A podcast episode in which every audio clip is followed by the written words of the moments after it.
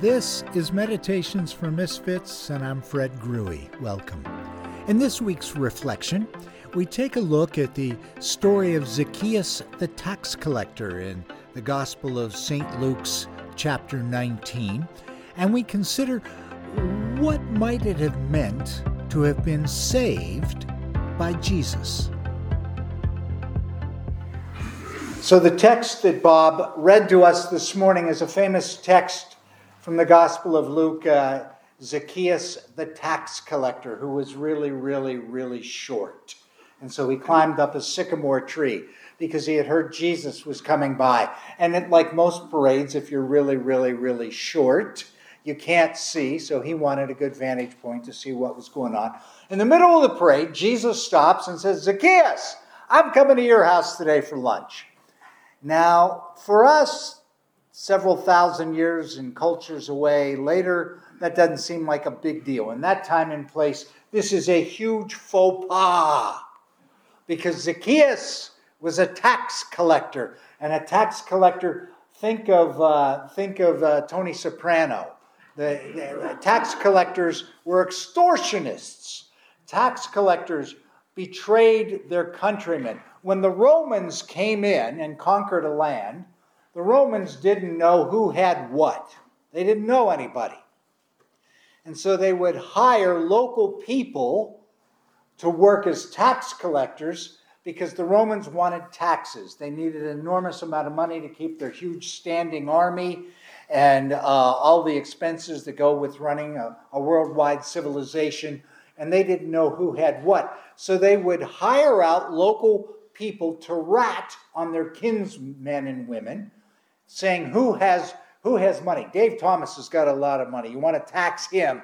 And Greg Janke doesn't have much. Leave him alone. And so the tax collectors were grousing on their townspeople. And so they were hated.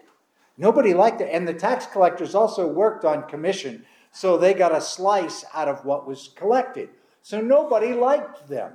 So for Jesus, a spiritual teacher, to go to a tax collector's house, that was unheard of. You just don't do that. And so Jesus went. And as the story unfolds, something occurred between Zacchaeus and Jesus that radically changed Zacchaeus. The text that Bob read to us says that Zacchaeus was saved, that salvation came to Zacchaeus' house. And I want to try to unpack a couple of words for you this morning.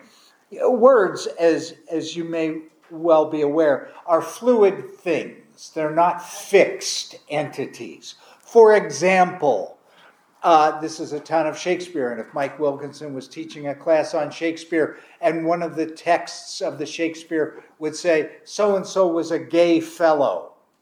Well, we would have the knowledge of knowing that just means he's happy or joyful. That doesn't mean he's attracted to others of the same gender.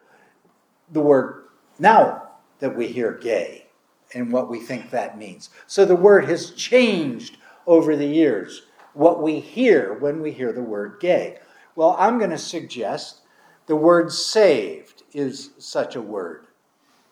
In the time and place that Jesus used it, I don't suggest to us that Jesus meant saved the way many of our evangelical sisters and brothers would use the word today, meaning that you have now had some experience with Jesus, and so you're not going to fry forever in an eternal hell, and you get to go to heaven. That's not what saved would have meant to Jesus and his hearers. It's a much bigger, broader term. In fact, the Greek word, because our text was originally written in Greek, the Greek word used is a word sozo. S-O-Z-O. It's a verb. It's pronounced S-O-D-Z-O, sozo. And it's used over 110 times in the Greek New Testament. It's a significant word. And it means literally saved out from under the disharmony of not fitting in and being restored into the wholeness of God's good order by the power of God's Spirit. So here's what I'm going to suggest to us, because this really has direct implications with another biblical word that will probably send chills down your spine. It's the word sin. And people like me have stood in places like this and used that word to shame and guilt many, many people for hundreds and hundreds of years. But as I read the word sin, what I have come to understand it to mean is what our psychologists would call the human condition.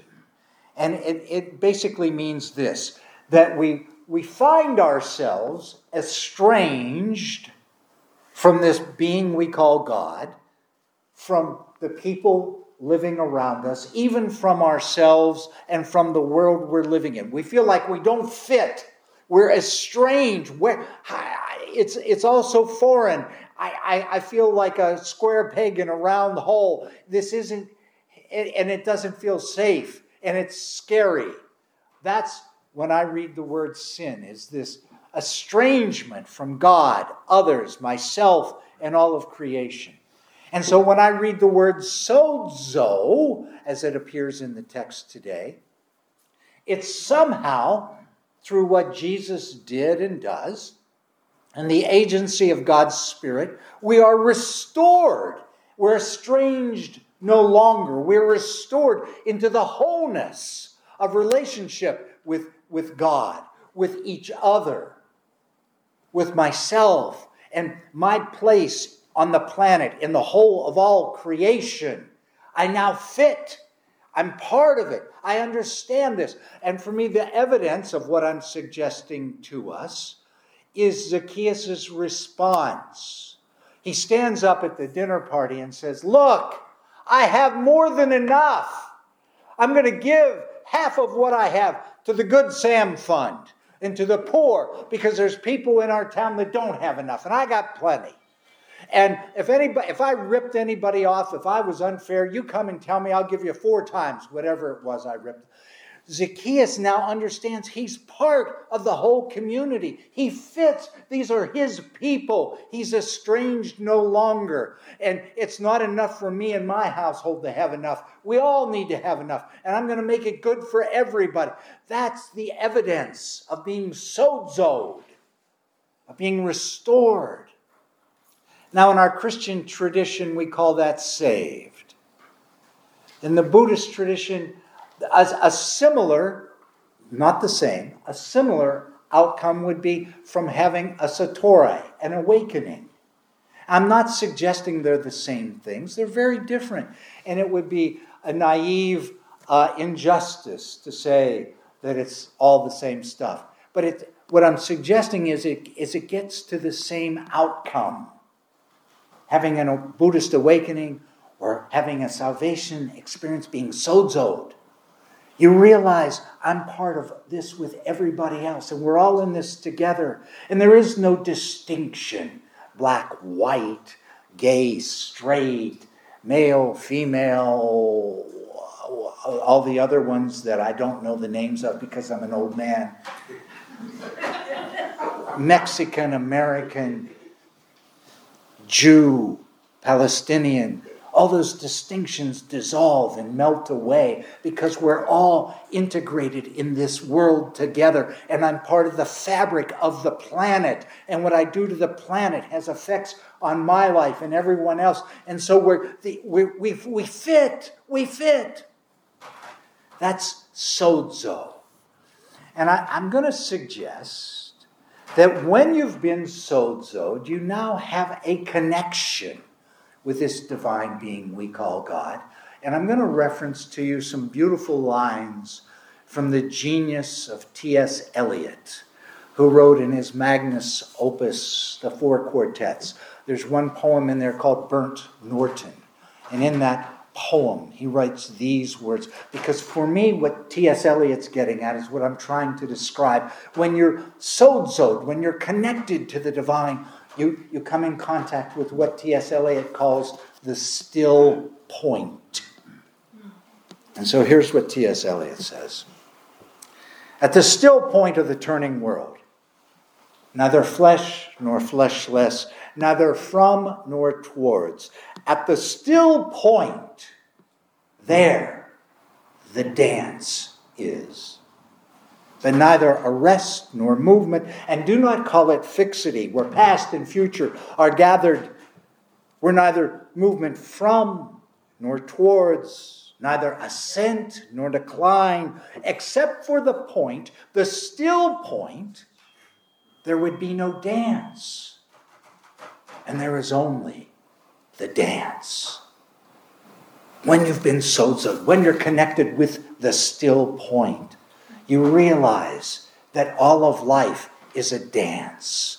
All of the atoms in the universe are dancing. And you become part of that dance. You're not sitting on the outside. You become part of that. You're living in it. The flow of it is moving through you. You are part of the rhythm of the universe, connected to all that is. That's being sozoed. And Jesus says at the very end of the text Bob read to us, for this reason I came to seek and to sozo that which was lost. May we be found.